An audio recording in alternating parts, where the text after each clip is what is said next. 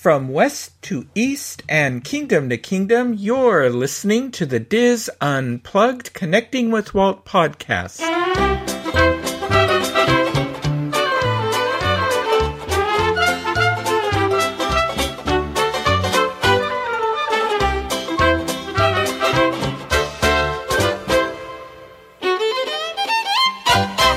Connecting with Walt is brought to you by Dreams Unlimited Travel, experts at helping you plan the perfect Disney vacation. Visit them on the web at dreamsunlimitedtravel.com. Hello and welcome to episode 86 of the Diz Unplugged Connecting with Walt podcast. I am your host and Diz historian Michael Bowling, and I am joined by my co-host, producer, and good friend Craig Williams. Craig, how are you today? I am most excellent. How are you, Michael? Oh, I'm doing well. I I came across a little hidden treasure as I'm doing all my reorganization of that, and it literally like fell off a shelf. And it's my vintage Disneyland postcard collection. I started Ooh. collecting these uh, in the '70s, and it was just fun to go through these and see these old scenes of Disneyland attractions that are gone you know, and and um, and all that because really now, it, what maybe there's four or five postcards in the park. Yeah, yeah. No, nobody no. sends postcards anymore. I know that's that is one of the most nuts things. Like I can remember that used to be something we always looked for when we came down. Like, mm-hmm. you know, obviously buying plushes and stuff that all the kids do, but I can distinctly remember looking at racks and racks of postcards, and my sister used to buy them all the time. So uh, it's who knows what happened to hers. But how many how many are in your collection? If you had to guess, a lot. I would guess at least fifty, maybe more. Um, Good for you. And I had them grouped by by uh, by land, and then by um, groupings of characters. So, Good. but yeah, so so that was it, that was nice. So I have to go back through them again. I glanced through them quickly to see if I had the you know one of the most cherished postcards is the from the the former version of the Alice in Wonderland attraction, the, the upside down room. And I mean those postcards go for a pretty penny. Wow. You know on eBay and all that. And um, I looked I don't have that one. I was really hoping I did. So, oh well. Who knows? Maybe it fell in between Oh, and I a book or watched, something uh, else. I- I- yeah, no, I don't know if I ever had it. I'm not sure. But see, I like to collect the postcards because those were always the perfect shots. You know, those shots were taken on days of perfect weather from angles that guests sometimes couldn't get. exactly. You know, and, yeah. And in the, those are the days when peop, you know guests were considerate and didn't take you know flash photographs of um, you know the attractions. No, guests are still amazing to this day. Yeah. So anyway, you know, with those Sylvania blue dot flash cubes on their Instamatics, you know. Yep. But anyway, oh, and um, our daughter was visiting this past week, and we watched a couple movies, and one of them we watched was it was a very different version of the Jungle Book on Netflix. Have you seen Mowgli? I didn't watch it yet, Mm-hmm. but I plan on it. This was the version that Andy Serkis directed.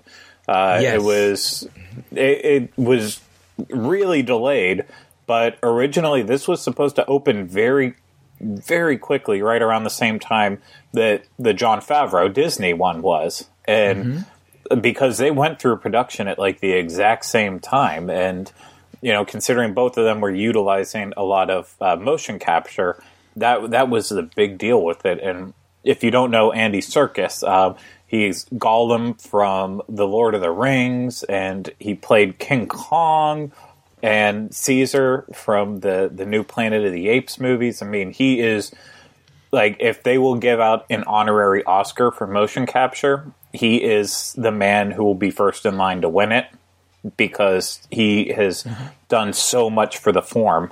And yeah, taking on the Jungle Book, it was a big deal. I just my problem is I've I've got my two dogs, Elvis and Crosby. Elvis barks at the TV like nothing else, anytime there is a dog, any animal that's on four legs, he will lose his mind and bark. So I can't really watch movies with animals in them unless, Oh, gosh. like I'm upstairs by myself and they're downstairs. So I haven't gotten to it yet because of that. But I cannot wait to watch it. I'm I'm excited to see it. It's good. You know, if they don't have the budget for you know the the uh, CG, you know, uh, cap, you know, and the and the screen captures and all that that um, Disney did, but it's still very well done. This is a darker take. Yeah. See, that surprises me though about the CG and the budget because Warner Brothers was financing it. So, and you know, Warner Brothers isn't they they do some big budget stuff, but maybe it just went way too over budget, and they finally got uh, finally. I'm sorry if you hear my dogs barking in the background. Kylie must He be must watching be- something with animals on TV. I was just saying that. Maybe they're watching Lassie or Benji or something. Who knows? um, but yeah, no, it's uh, very interesting. And yeah, I read that it was going to be darker than Disney's take, and obviously Disney's Disney's take was darker than it originally was as a uh, as its animated form. But mm-hmm. yeah, no, it's I, I'm I'm interested. And I had read somewhere that when Disney heard that, you know, Mowgli was being made, that's when they made a decision to add the songs in. Because originally they Oh. weren't going to have the songs Oh, from okay, the Jungle Book. I must have missed that somewhere along the line, but that makes sense. Mm-hmm. Yeah, so because they needed to differentiate it. Because there definitely are some of the things that they added into Disney's, I don't know, live action, I guess you can call it that. They need to come up with another word for these, like, you know, you know, like the Lion King. It's not live action what they're making, so they're going to come Yeah. up with another term for this type of. That's, film. I mean, I know I still say live action a lot. I'm just going to start training myself to say just flat out reimagined classics. So and just go with it from that. It's because that way it doesn't say exactly how it was reimagined, but it does say that it was reimagined. Yeah, but they definitely took some of the same themes. You know, I, get, I don't know if they went to the source material uh, uh, or what, but um, but but but they definitely had different takes on it. So it's worth seeing. Yeah. I thoroughly enjoyed it. Yeah, the the one thing I hoped was that neither movie would detract from the other one, and it would be something like, okay, well, you can like both of them without necessarily getting into, oh, I have to like this one better than the other. I was hoping mm-hmm. that they'd be able to just live as this is one take on it, this is another take, and they're both they both went for something, and hopefully they both achieved it. So obviously we know the Disney version did, but yeah, I got to give this other one one a shot. Yeah. Yeah, no like it. dogs are around. Yeah, uh, Cosby might like it too. Of another movie that I watched, though, so one we've talked about many times, a uh, DVD, A Song of the South, fell into my possession. Very nice. And, and I watched that film first time in decades, and it's I thoroughly enjoyed it. It was just so wonderful to see the story and uh, you know see the animation. And I mean that animation is in, in a lot of ways that the the animation combined with live action, it was right up there like with Mary Poppins. Oh yeah, no, it's. I mean, it definitely. did a good job with it. Yeah, no, I I think there are aspects about it where I feel like it actually it even it works even better um, than parts of Mary Poppins with it. Yes. But um, you know that that's subjective. Everyone's going to feel different about that. But I, there's some moments that it just it it feels even better. But uh, you know, it's if you can't get a copy like Michael did, always on YouTube. Just Oh yeah, the quality on It's those ones are awful. there. But um, yeah, it, it's definitely a film. I would love that. You know, Disney would back it again, but it would have to be. It, it just couldn't be. Hey, here's the Blu-ray. Although Blu-rays are going away, but um, it, it would have to be somehow in some sort of a historical context setting. I mean, I didn't find it any worse than like Gone with the Wind, which is on television. It's it it comes to theaters and special events, you know, and all that. But um, I guess because yeah. it's Disney. Yeah, and I mean, and, and, it's and it's you know it's for families and children that it takes on a different. Yeah, but, but like looking back a couple of years ago when they asked Whoopi about it, I think it was was it Whoopi or Oprah that they asked about it. Goldberg. Yeah, Whoopi and Goldberg. when she said release it, if they're not going to release it when Whoopi Goldberg says you should release it, then it's it's got no hope. Yeah, no, I agree with you. But it was just delightful to see it again. It really was. And then, um, and finally, for me, uh, uh, I wanted to thank our listener Anita, who um, heard me say, "Hey, I missed out on the Mickey uh, 90th celebration, um, you know, Destination D magnet that they, I guess, they gave out." and I, and so she and her husband had both attended Destination D, so they had two, and so she very kindly um, sent me one. So thank you, Anita, for that. My collection's complete. Do you have it hanging on your refrigerator?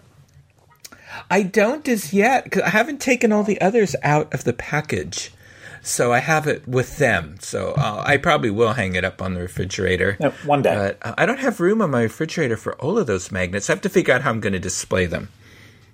So um, You'll so have there. pictures. We have you know pictures our granddaughters drawn on our magnets. Who needs that yeah, though? Who needs oh, all that nostalgic stuff when you could have Mickey magnets or buy a new refrigerator? Oh yes. Well, we just had to buy a new freezer. So anyway, well, well, this week we are continuing our exploration of Walt Disney World's Epcot. And this was the first non castle theme park developed and constructed by the Walt Disney Company. And in previous episodes, we have discussed Walt Disney's ideas for the environmental prototype community of tomorrow and Progress City uh, you know, how the company struggled with Walt's concept after his passing and what led to the eventual construction and opening of Epcot Center on October 1st, 1982. So now join us as we explore the history of Epcot. And it is our hope this series will increase your appreciation for the park and inspire you to take the time to pause and explore its wonders and notice its details. Now, Epcot was built in the interim between Walt Disney and Michael Eisner.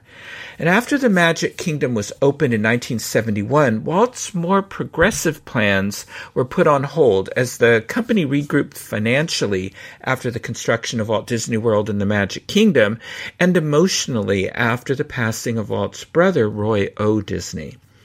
The Epcot Center that was eventually built was neither experimental nor a community, but several of Walt's ideas were realized. Walt's Progress City had an internationally themed shopping area. An Epcot Center had World Showcase. Walt's Epcot would have included opportunities for corporations to demonstrate their latest technology and incorporate it into the dwellings of Progress City. Epcot Center had Future World with corporate sponsored pavilions. Now, from opening day until 1994, the park was known as Epcot Center. It was renamed Epcot 94 in an effort to move away from the ideology of being a perfectly planned community. It was renamed Epcot 95 until 1996, when it became simply Epcot. Now, when you arrive at Epcot by car, bus, or monorail, you enter through the future or more correctly, future world. Greeting guests is the 180 foot high gleaming spaceship Earth, the largest structure of its kind in the world at the time and the icon of the park. Before settling on a geodesic sphere, several concepts were considered, including recreations of the Roman Parthenon, the dome of St. Peter's Cathedral in the Vatican, a 125 foot diameter steel globe similar to the one at the 1964 65 New York World's Fair, and a golden geodesic dome similar to the Expo 67 dome in Montreal. Now, the geodesic dome concept was popular at WED, but Imagineers wanted a more dramatic entrance to Spaceship Earth than a dome with entranceways in the side.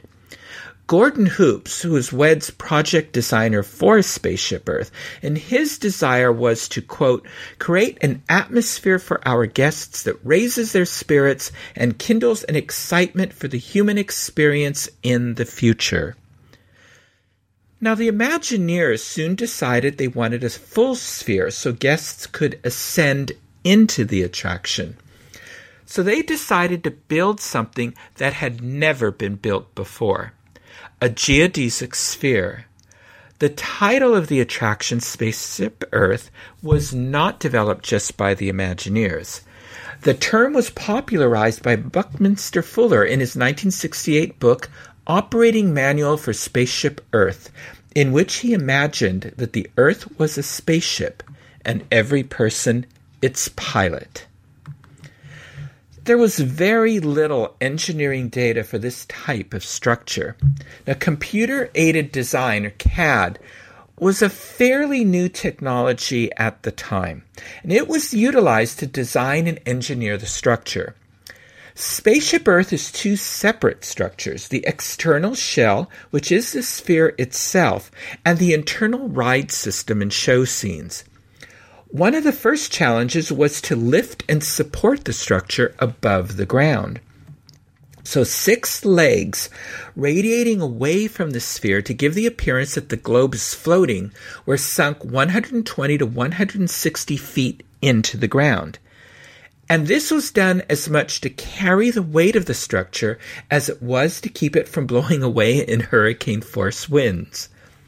A 1 16th inch um, to one foot model of Spaceship Earth was constructed, and WED hired MIT to test it in a wind tunnel against simulated winds of 110 miles per hour to determine pressure coefficients for the design, and to test wind pressure underneath the sphere where the guests would be walking. They didn't want the wind to knock guests to the ground as they passed under the structure. And I mean, if you've ever been there on a windy, windy day, uh, you know that that's not strong enough to knock you down. I mean, unless you were extremely weak, but it still is a wind tunnel under there on on pretty windy days. Like it, it always takes me aback where you can be walking around. It's like, oh, with the nice breeze, you know, it's it's a little, it's a little, it's just like the perfect weather. And then as soon as you walk through the wind tunnel and that wind picks up, it's like it's ten degrees colder and uh-huh. I am afraid of being knocked down by it. But uh, you know what, though, if if WED and MIT figured out that we're fine, then then I trust them in the long run. We'll be fine forever. Yeah, I have noticed that definitely the drop in temperature when you're down there, which can be nice on certain yeah. days. Yeah. No, it's it's a marvel of science when you really. Oh. I mean, obviously that, but just like how how the environment changes just based on on where you're standing under it. I mean, I, I know that's that's with anything. A wind tunnel can happen literally so easily from stuff, but it, it is amazing when you just how it changes when you're walking under that giant sphere. It's it's really incredible. But it's something that most people I doubt have ever stopped to think about. They just kind of deal with it. Mm-hmm. Yeah, I agree. Yeah. Now, if the six legs were allowed to bear the full load alone, it would put too much stress on those individual sections of the sphere. So, to prevent the shell from buckling in those areas of concentrated force, the weight had to be distributed more evenly. So, the structure was designed to keep the shell structure independent of the legs. The top of each leg was connected to trusses to form a hexagonal truss and reinforced with additional interior trusses to form a platform. The hexagonal trusses, trusses are what support the weight of the shell structure. Both the hexagonal trusses and the interior trusses bear the load for the internal ride and show structure. And at this stage of the construction, Spaceship Earth resembles resembled a giant six-legged table. Now, because this platform was so critical to the structure, Imagineers needed to apply some dead load to the hexagonal trusses before erecting the shell. So WED built most of the ride structure before beginning construction of the shell. So they erected the interior columns and most of the vehicle track onto the platform. This ended up working well for WED because the construction of the interior traction and the shell could be completed at the same time. After most of the show structure was completed, they had to begin transitioning from the hexagonal trusses to building the shell. So they used what they called quadrupods, which are shaped like pyramids formed from pipe. And the bases of the quadrupods were connected to the outer perimeter of the hexagonal trusses of the table like platform and the tops of the quadrupods were connected through support hubs on the shell to make an interlocking ring of sphere st- struts. And after all this, they were ready to build the shell. Now, the shell is basically two geodesic domes, one on the top and one on the bottom. The top three quarters of the sphere rests on the platform, and the bottom one quarter is suspended below the platform. And the geodesic dome maintains its shape simply by the nature of its design and does not require reinforcement. The larger the dome, the stronger it is. So when Spaceship Earth was built, construction of the shell started with the top portion beginning at the platform from the support hub level in the rings of the struts until the entire top portion was complete. Then the remaining bottom portion of the sphere below the platform was completed. I just thought of it now, too. Uh, We've obviously there's a lot of technical jargon in this that may be uh, tripping people up and confusing everyone. So I'm going to make sure in our show notes, which of course you can always find at disunplug.com, uh, at the very minimum, I'm going to include the the video. You've probably seen it before at some point in time, but uh, luckily there is a time lapse of spaceship Earth being built so it again, it's very quick moving, but at least it'll help give you a little bit more of an idea mm-hmm. if you need that little bit of a visual help. So uh, yeah, well, uh, I'll make sure to include that in the show notes. Uh, if not, if you don't want to bother looking through it in that way, just go ahead and uh, try go over to YouTube and search in like spaceship Earth time lapse, and it'll be the first thing that pops up without a doubt. Yeah yeah, yeah. I, Craig and I were talking off air, and I, I was telling him I had to, to look at photos as I was writing this and, and researching it. I had to. I, I was looking at photos and videos to try to um, just to try to even get wrap my head around it. Yeah, it's uh, because this is so amazing. it's definitely complicated. It was yeah. this was no easy task, and, and of course, a lot of the stuff that that Disney puts together is never easy, but like this one for sure is like this was this was effort mm-hmm. to say the least. So uh, just super fascinating. Yeah. Oh yes, definitely. So. So construction then continued to complete the exterior of the shell. There are actually two layers to the outer shell. The inner layer provides waterproofing and fire protection, and the outer layer is what guests see. So the shell structure is actually a sphere within a sphere. The larger exterior sphere has a radius about two feet greater than the smaller interior sphere. This double sphere concept was designed to resolve some challenges the Imagineers uncovered during the design process of Spaceship Earth. So, as I mentioned just a moment ago, they needed a waterproof and fire resistive exterior to protect guests, cast members, sets, and attraction vehicles. And it had to provide a visually pleasing and futuristic aesthetic that could withstand the Florida weather. Well, there was no one material that could accomplish all this, so the sphere within a sphere concept was created. The inner layer is made up of steel panels in an array of large triangles with a waterproofing neoprene sheet over it.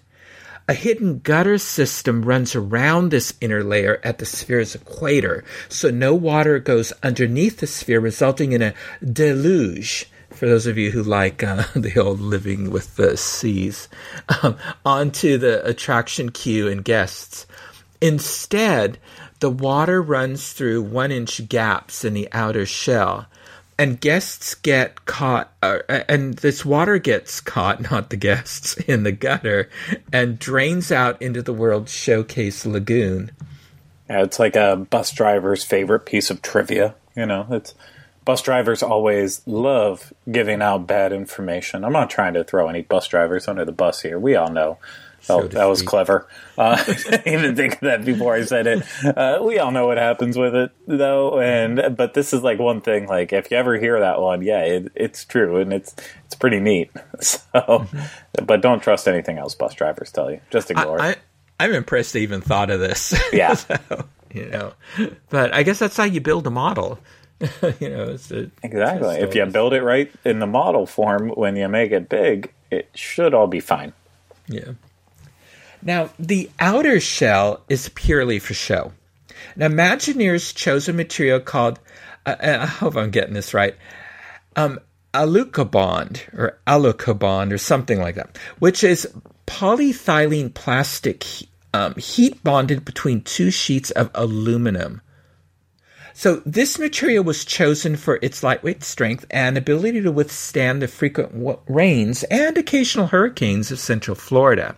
So they used aluminum pipe standoffs to create the gap between the inner and outer skins and attach the alucobond facets to them.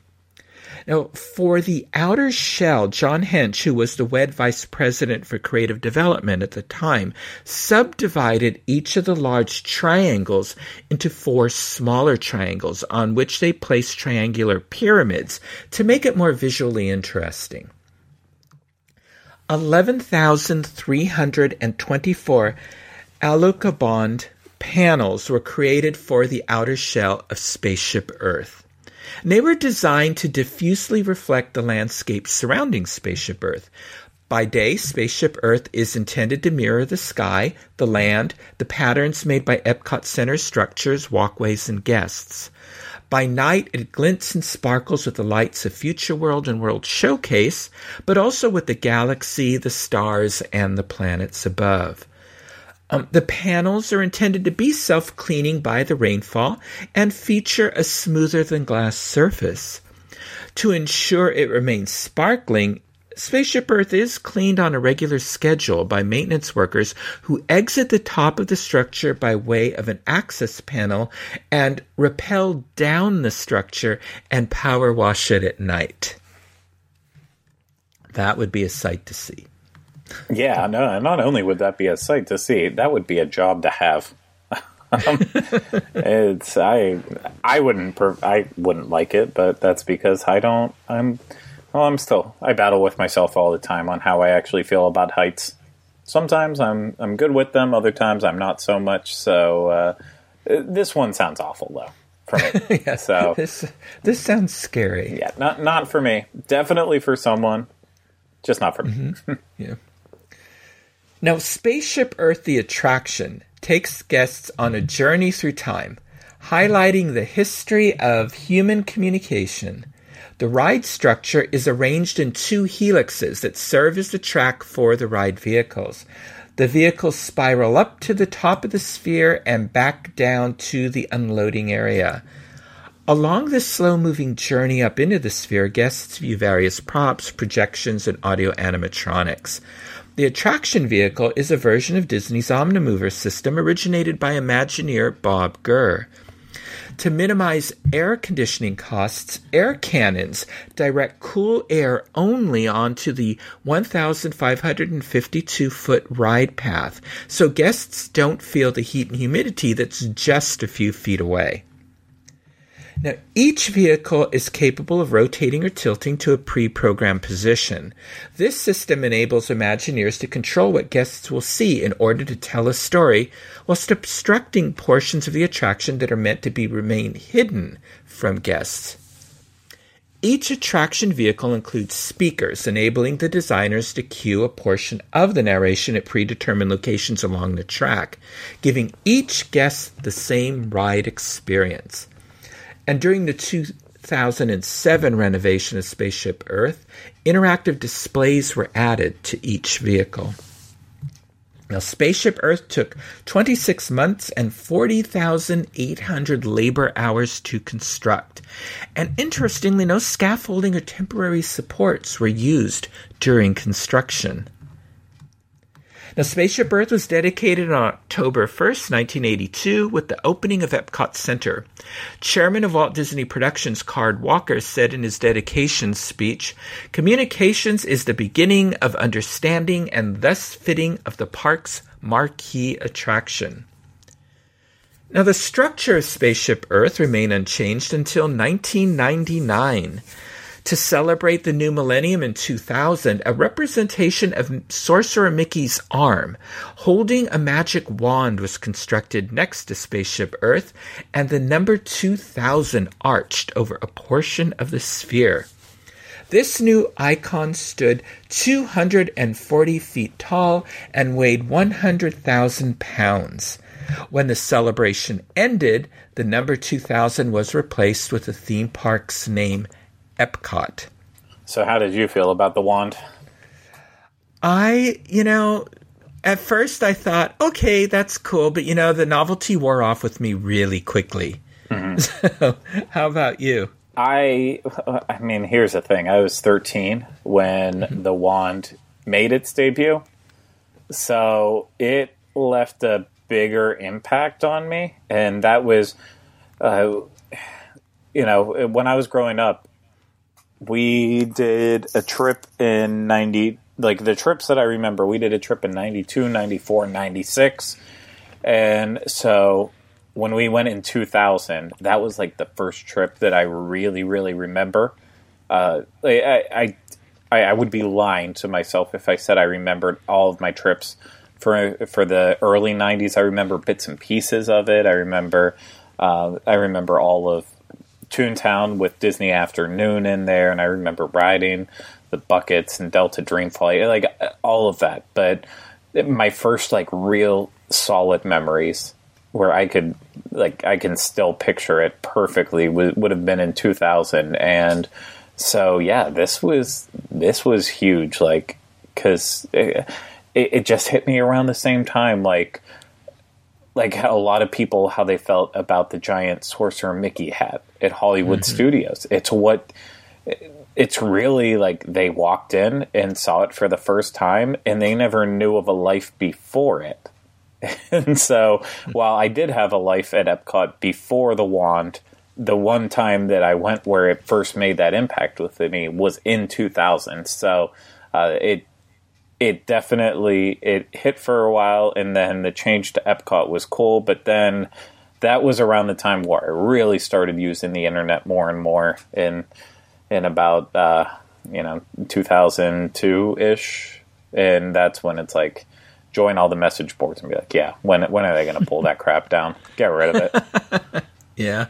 Yeah, well, yeah, many Disney fans they were not happy with the decision to leave Mickey's arm in hand on Spaceship Earth. I think maybe when they thought it was just for a year, they were they they could yeah. put up with it, but not when it just went on and on. Yeah. Um, and it just ruined the entire it mm-hmm. ruined the structure. I mean, that's the beautiful part about Spaceship Earth when you look at it dead on from the front. It's it's perfect like it mm-hmm. is perfect, and then as soon as you add the wand on, it throws off the symmetry entirely. Yeah, exactly. Yeah. Yeah. I, I, you know, park fans didn't feel Mickey should be represented so significantly at Epcot, and like you're saying, they felt it spoiled the aesthetic of the park icon. Uh, on July 5th, 2007, Epcot Vice President Jim MacPhee announced the Spaceship Earth would be restored to its original appearance and the magic wand structure would be removed in time for the park's 25th anniversary on October 1st, 2007. Now, Siemens AG, the new sponsor of Spaceship Earth, was rumored to have requested the wand be removed because it didn't fit with their corporate image which that part I don't get. yeah, that, that, doesn't really make a lot of sense to me. But yeah. you know what? If that's what it took, then good. yeah. Now, the attraction was closed on July 9th, 2007 for refurbishment, and by October 1st, the wand structure, the stars, and star supports were gone, replaced by palm trees and other plants. Um, components of the structure were later auctioned on eBay.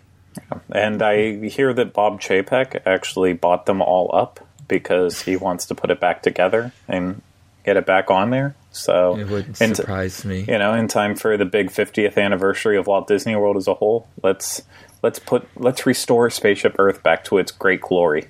Yeah, and he's going to do that, and, and then he's and then he's going to make Cinderella Castle. He's going to bake it into a cake again. I uh, think we should just let's revisit all of the mistakes and then over at Hollywood Studios, let's put that hat back up. Um, right. It's really it, the park has lost its Disney feel since the hat's been gone. It's not family and it's not Disney, so we need to do that. And Animal Kingdom, I don't know what to tell you. They they've never done anything to butcher their icon uh, yet. Yeah, Not yet. Give them time. yeah, we. It's, I'd say what we just hit the 20th anniversary of Animal Kingdom last year, so Uh, give it 25, and that's when they can start messing around with it. Yeah, maybe they'll, they'll hang. Oh, they'll make it a giant Christmas tree and hang um, character-shaped ornaments from it. That's slightly what I was thinking in a way. Not not just for Christmas though, but like, oh, we need to represent all the different cultures that we we show off here in Animal Kingdom. So, you know, for Africa, we'll hang out African ornaments. In Asia, we'll have Asian themed ornaments, and for Dino Land USA, we'll have tacky ornaments, and it'll be perfect, and it'll just it'll be an ornamental tree, and then then when you're watching the Tree of Life Awakening uh, it'll it'll really bring that show together as a whole. But I, yeah. I don't want to talk any more about it because I don't want Disney to steal our idea and run with it. Not because we won't get credit, Definitely not. but because it just sounds awful even coming out of our mouths as a joke. Well, the Bell system was the original sponsor of Spaceship Earth, but in 1984 the company was broken up into regional companies and the parent company AT&T took over sponsorship until 2002. The attraction had no sponsor for several years until Siemens AG, the parent company of Sylvania, which had sponsored Illuminations Reflections of Earth, took over sponsorship from 2005 until um, 2017. A VIP lounge operated by the pavilion sponsor exists above the post show area of Spaceship Earth. Employees of the company sponsoring the attraction and their guests can relax in the lounge whilst visiting Epcot. The sponsor can also hold receptions in the space as well as conduct workshops and business presentations. When Spaceship Earth was out sponsorship from 2004 to 2005, uh, the space was used for private events such as weddings and conventions. The layout is small and curved in shape with one wall made up of large windows where visitors can look out into the park. When Siemens took over as sponsor, the lounge was given the name Base 21. In 2012, the name was dropped and was simply known as the Siemens VIP Center. In August 2017, Siemens quickly left the lounge and Disney took it over. Yeah, and I have been in there since, and there is one little nice tribute that's inside of there. I took, I think I took pictures on my cell phone of it. I'll have to go back and see if I can find them. If I did, then I will have to post them on our show notes of it too, just because it was a, a cool little look. Just even in the lounge, I was in there for a. Uh, for a media event, so that's how I got to go in there. That was actually my first time in in this lounge alone. It's I have now been in I've been in the Siemens, Spaceship Earth. I'll just call it by the attractions. I've been in the Spaceship Earth Lounge. I've been in the Mission Space Lounge. I've been in the Seas. I've been in that one. Um, Yeah. I've been in, and then I've been in the test track one, and Mm-hmm. technically Norway too, and um, and American Adventure. Lots of people have been in the American Adventure one, which Yeah, is now Club I've been in Thirty Three, one. but before it was used for chase holders, and you know, before that it was just a normal lounge. But yeah, the uh, my my favorite one personally, it's not just because I worked there, but it's the test track lounge because you can see where the windows are for that, looking out at the park. Um, it's I, I know we'll probably talk about that when we get to test track eventually, but not only do you have a you are so far up high looking out at everywhere towards spaceship earth but then you also have another window that looks into the ride itself. Ooh. so it's got that that double specialness to it. But hmm. yeah the the spaceship earth lounge it's it, of the ones i've been in uh, besides the Norway lounge, it is very boring. It's got one hmm. nice view looking out at where the pin traders is, and that's that's about it. But yeah, if I if I can dig up those photos that I have, I will put them in the show notes just so you can see that little uh, the little tribute that they had in there, as well as if I had any other photos of the lounge. If so not, was it was it a tribute to Spaceship Earth or I uh, I will not lie right now. I am furiously scrolling through my phone trying to get back to when that event was. I just don't. I th- okay, I just found it. Um, oh, it was the tribute was to Illuminations from Illuminate Illuminations from inspiration to innovation, uh, and then there was these little panels set up that were visual, but then they had like facts and statistics. So like they have master control room contains emergency stop controls and communication controls to each barge using wireless ethernet and headset communication to the earth barge driver the earth globe weighing 35 sorry 350,000 pounds and the only barge in the show with a driver on board the earth globe is positioned in the lagoon talks about the inferno barge um, all the all the different barges that are used in there, all the lasers, like preparation begins at 6 a.m. with two techs loading product until mid afternoon when eight techs then prepare and operate the incredible mechanisms behind uh, Reflections of Earth. It's. It, you know, it's it's a really nerdy thing. It goes into all of. I know I'm talking a lot about this here, but that's that's the type of person I am. It then goes in through the actual show structure. So you know, it goes through uh, it goes through Act One, which is chaos, into Act Two, order. Act Three, meaning. It, it just just really That's really cool. geeky. Yeah, and when we were in there, we all said like, we better take photos of this because Illuminations is going away, so we don't know how long this will be hanging in here, let alone next time we'll be in this room. So that's how I got photos of it. So yeah, I will definitely throw those up in the uh, in the show notes so everyone can see it. And then hang on all that information for when we talk about illuminations, reflections of Earth in our Epcot series. I will have the most uh, intriguing notes on it that no one will have ever read before. Excellent. Good. Looking forward to that. That was my favorite nighttime attraction at um, Walt Disney World. Never missed it when I was there. So, well, now that we've explored how the team of designers developed and constructed the magnificent exterior of Spaceship Earth, it's time for us to learn about the equally magnificent attraction on the inside, which we will do in the next installment of our Epcot series. Yep, got to leave you uh, wanting more. That's right. So that's what we're doing.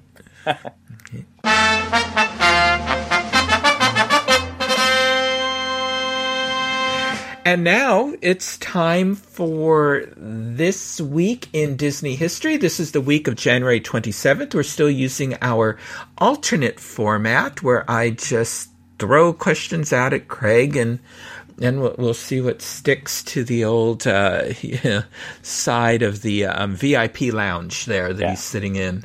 uh, to be fair, we literally like usually we'd like to try to get a couple episodes ahead, episodes, episodes ahead if possible. But uh, we're we're working week to week on this, so you can. For right now, at least these first two weeks, you can say the episode you were listening to was just freshly recorded. So right. uh, once we get ahead, that's when we we are easier. Uh, it's a lot easier to start scheduling those in and getting getting someone to help out on it. But uh, still, the start Mm-hmm. Getting of the year, it's busy.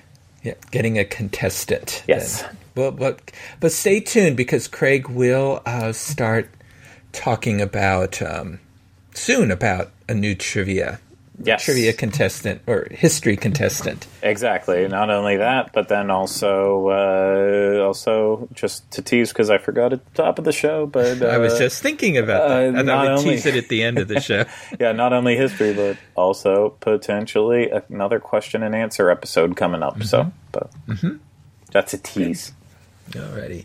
Okay, so for January twenty seventh, we're in it. We're into that that time of year for the big game. There were a lot of lot of Super Bowl questions this week, um, or at least a lot of facts, all on the same theme. Okay. Uh, Super Bowl 25 is played at Tampa Stadium in Florida on January 27th, 1991. The halftime show is a Disney production called Walt Disney World Small World Tribute to 25 Years of the Super Bowl. Boy, it took half the Super Bowl halftime show just to say the title. it it features New Kids on the Block, Disney characters, former American and Canadian football quarterback Warren Moon, and 2,000 local children. What was unique about the broadcast of this halftime show? Halftime shows I- have come a long way since uh, Super Bowl 25. I'll be honest, I have no idea. I've I've watched a lot of halftime shows, uh, just to like, especially ones when I wasn't actually watching the games. And at at four years old, I definitely did not watch this one, nor have I ever watched it back on YouTube. So if there was anything unique, I genuinely don't know. Well, unlike previous years, the halftime presentation for Super Bowl 25 is not shown live. It is preempted by ABC News in favor of coverage of the ongoing Operation Desert Storm. The halftime show is instead presented in an edited format during the post game show at the conclusion of the game. Oh, and the New York Giants beat the Buffalo Bills 20 to 19. That is so nuts. Has that ever happened before, where they didn't actually show the halftime show? no, no, this was the first time. First, uh, That it happened. There you go. Wow, I did not know that. Yeah. So yeah, I wonder if the full version exists somewhere out there, I have to look and see. at least in the minds of the people who were there watching it. Yeah. So- And the poor performers. Yeah, that's the that's the sad part, but that's that's probably why New Kids on the Block started to fade into obscurity. Yeah. So- What was sad is is that when my son was deployed, um, when he was in the Navy, he his his um, unit was supposed to be part of this of um, the, it was Super Bowl. I can't remember if it was part of the pledge, uh, a part of the national anthem or or halftime show, and it got it got cut. Oh, it, people in the stadium saw it, but it because they were from you know they were you know live from you know Iraq, yeah, but um, it did not get broadcast. yeah. That's We were so disappointed. I, I can imagine why. I didn't know that your son surfed. Yeah, mhm. That's that's awesome. so did our daughter-in-law too. I, I- yeah, I just I guess we never really went over that, but Yeah. So that's awesome. Anyway, yeah, he was in special ops. Oh, So. So anyway, yes. Um, anyway, so okay, January twenty eighth. On January twenty eighth, two thousand and nine, an eighty foot tall hot air balloon floated above the Magic Kingdom, carrying the Burkett family of Scottsdale, Arizona. The special flight was one of the dreams awarded as part of Disney Parks two thousand and eight. Disney Dreams giveaway, which ended December 31st. What was the shape of the hot air balloon? If I remember this one correctly, I believe it was Spaceship Earth. It was. Uh, I had to have this question in there Oh, because we're talking about Spaceship Earth this week. And I didn't even put that together. Yeah, the previous September 27th, um, or 17th, Christian Burkett was chosen at random as the dream recipient whilst riding The Many Adventures of Winnie the Pooh at Disneyland Park in California. Everyone should get an award for that. In addition to the tethered balloon flight, Burkett's dream included this VIP vacation to Walt Disney World. That's pretty That's cool. so nuts, what though, happened to all these hot air balloons I don't Disney I, made over the years. I don't know, but like to me it really is just random that like that this prize was given away at Disneyland. Mm-hmm. But I mean, it's just it's it's weird. It's like okay, you came to Disneyland, you're going to receive a prize to go across to the other coast. But Yeah. hey, Oh, I good would prize. it. I mean, Yeah. yeah. Oh god, I think, I the, don't know if I it- think the most I ever got was a sticker or something, or maybe a fast pass. yeah, the the Dream Fast Pass where you just snap it off and you get to use it for all those attractions. Yeah, I, I didn't get that. yeah, we got that multiple times. So I that was you know it was a hokey promotion as it goes, but it was a lot of fun, especially when It you got picked. Yeah, and really, how much did like those little dream fast passes cost them? Uh, uh, nothing. like I yeah. and I I can't remember exactly how it was. I want to say that when we got ours, the the one time that I remember it very well, I want to say that we were actually on Star Tours, and they came in with their their little uh, their satchels, and they're like, "Hey, guess what? We have Dream Fest passes for just everyone on here. So as you leave, we'll hand them to you."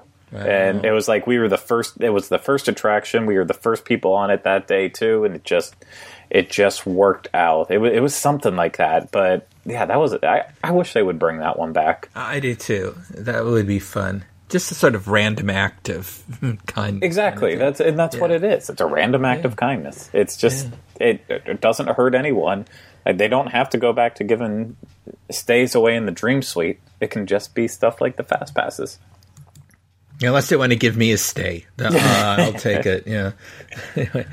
Okay, January 29th. On January 29th, 1941, Walt Disney's third feature film had its Hollywood premiere. What is the name of the film and in which theater did it premiere? I know it is Fantasia. Mm-hmm. Um, was it? I know. Was it Carnegie Hall? Well, this is in Hollywood. Oh, in It did- Hollywood. It had it did de- debut in New York City in November 1940, but now this is its Hollywood premiere. Um,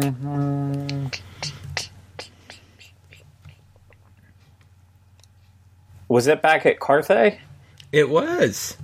It was at Carthay Circle. Okay, yeah. So, and there apparently the audience there was even more enthusiastic than the ones in New York. They As still they lost be. money on it though. Yeah, well, they'll make it up one day. Yeah.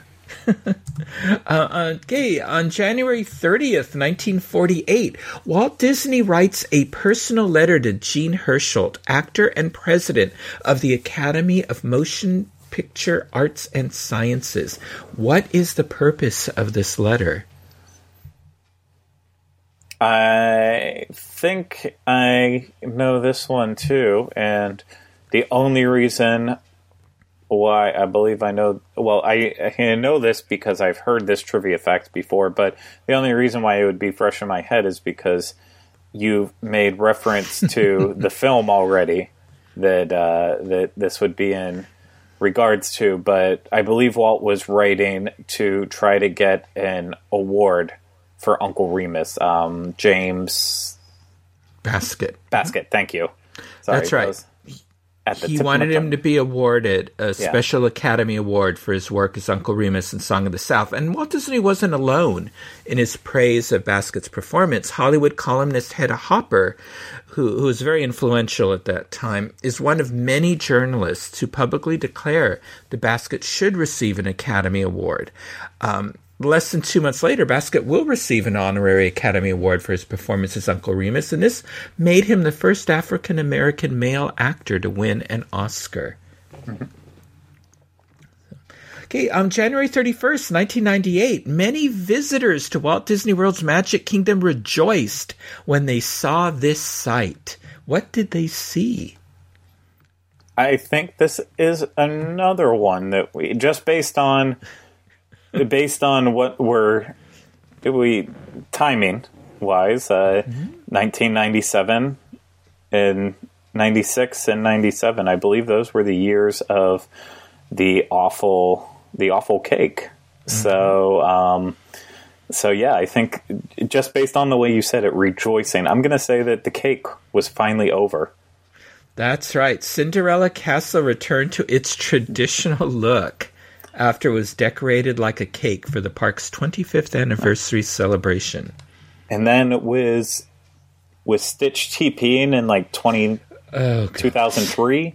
yeah, that was tacky. Yeah. And then for the Disneyland's 50th anniversary, it got remade again and then it hasn't it hasn't been touched since. No, actually, they're repairing it. Yeah. this Sleeping Beauty Castle from um, all of that work and all that because work uh, the damage was done to the roofs Yeah. of the turrets and all that. So. Okay, now teenage and adult romantic comedy author um, Meg Cabot is born um, Megan Cabot in Bloomington, Indiana on February 1st, 1967. What is her Disney connection?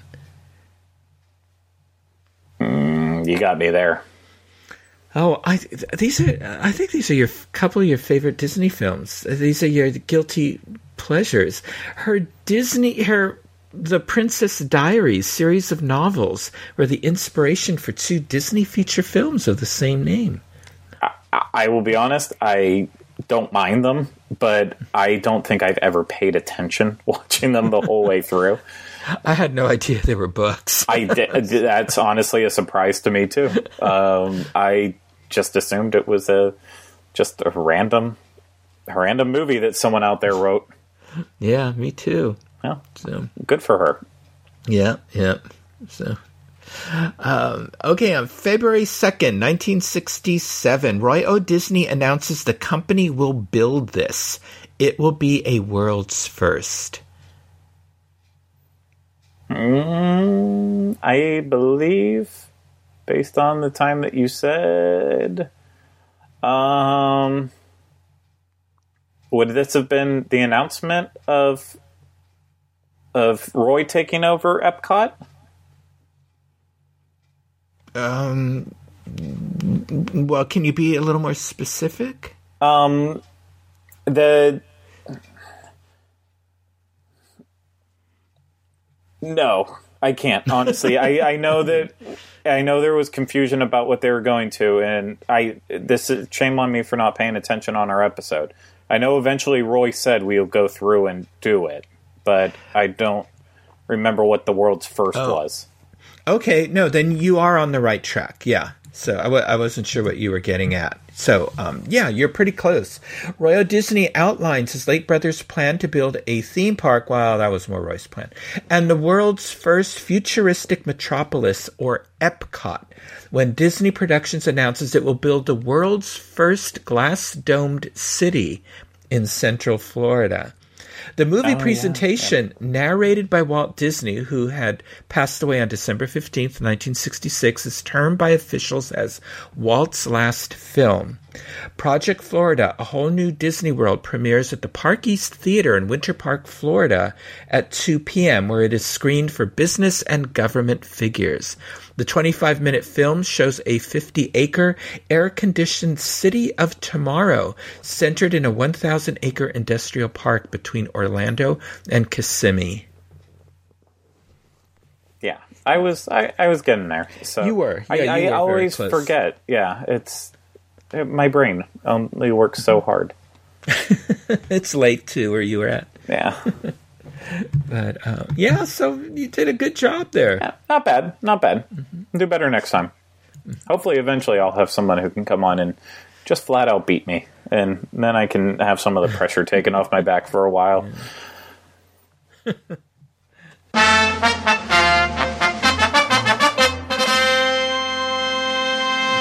Well, you know, Kirk, during our, when we talk about the Magic Kingdom, or when we talk about Walt Disney World, and now and the Magic Kingdom, and then you know we did that series, and now we're in Epcot.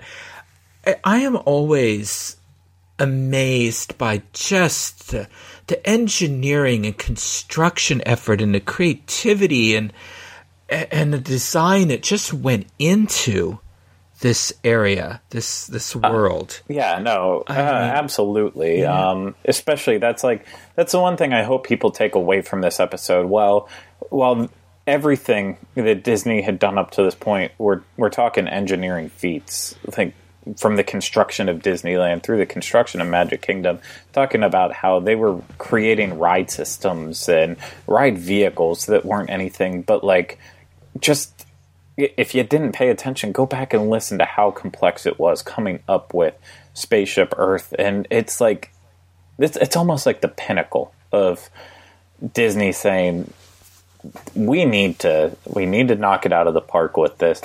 And it needs to be unique and it needs to be it needs to be a feat. And it absolutely was but it's it'd be great to see more things done like this. I'm not saying that they're not but um, I, I, don't know i think we guys we live in an age where we take for granted these things now because computers are so so smart and so readily available and it seems like it seems like anything can be done these days really but uh, there's still got to be something out here that just blows us all away. I know, I know they make steps forward with stuff like the like the shaman animatronic and, and other animatronics on the way, but I, I hope that one day Disney does design something else where it's just like how how did it even happen? Maybe we'll see it with Galaxy's Edge. Maybe we'll see it with something else down the road that we haven't even thought of. It's possible yet. Oh, I hope so. Yeah, and if you haven't listened to our beginning series on Walt Disney World and just how it was a wasteland. Yeah. And just what it took before they could even begin to construct Magic Kingdom. I mean, it's just amazing. Hey, I live here. It's still and, a wasteland. Yeah. well, that, that's a whole different thing. but but yeah, the the construction of Spaceship Earth is just mind boggling and uh, so I'm looking forward to to you know more more installments as we learn yeah. more about no, it's this, gonna be. Uh, this park. I, I, like it. Nothing against Magic Kingdom. When we went through that, there's some fun episodes, but mm-hmm. this is back. Like especially with this show, we kicked off a lot of it with the roots of the Florida project and learning a lot about Epcot. So now that we are, we've gotten fully back into it now, and, and we're really driving ahead on it. It's nice to be be coming back to this since uh, for us, it's it's a lot of how this show really got off on its legs. So uh, it's it, not only interesting, but also also a nice return back for us. Yes, absolutely. So, know. did you want to talk about the our our Q and A episodes coming up? Yeah, I can. Uh, we're we're dropping. We're going to drop some uh, question and answer episodes in February. I'm not going to give you the exact dates because, well, we're always flexible with what pops up on our schedules. So I'm not going to say exactly when they are, but if you've asked questions before, uh, you know how it goes. We're going to announce basically uh, on a show coming up here very soon that hey, we're, we're going to be making a post on Facebook on the Dis Unplugged page, so facebook.com slash Dis Unplugged. And at that point, everyone will ask questions right under that thread. And we, we hear it all the time. We know not everyone uses Facebook, uh, but it's just, it's, it, we, we love you guys, but it is way too much work trying to corral questions from the boards, questions from email, questions from Twitter, all of those different places, and then try to put them all together. So for our sanity, the majority of the world uses Facebook, so we just like to keep it on there. But we're going to post a, a, thread that says "Ask your questions below." Uh, you're going to ask them as long as they aren't asking us, "Well, what do you think Walt would think of this?" and "What do you think Walt would want to do with that?" and and you know that general idea, as well as questions that are typically answered with a quick yes or no, because that's not fun for anyone listening. I just hear us say mm-hmm. yes or no. So uh, it's, but other than that, it's as always, it's all on the table. Uh, questions about Walt Disney World, Disneyland, Disney theme parks in general, and then we usually break that off into one episode, and then we have another episode with our Miscellaneous, which usually covers the Walt Disney Studios, the movies, music, uh, Walt himself, other random Disney history, Imagineers, all of that. So it's going to be a fun one. So listen for that announcement in a later episode and.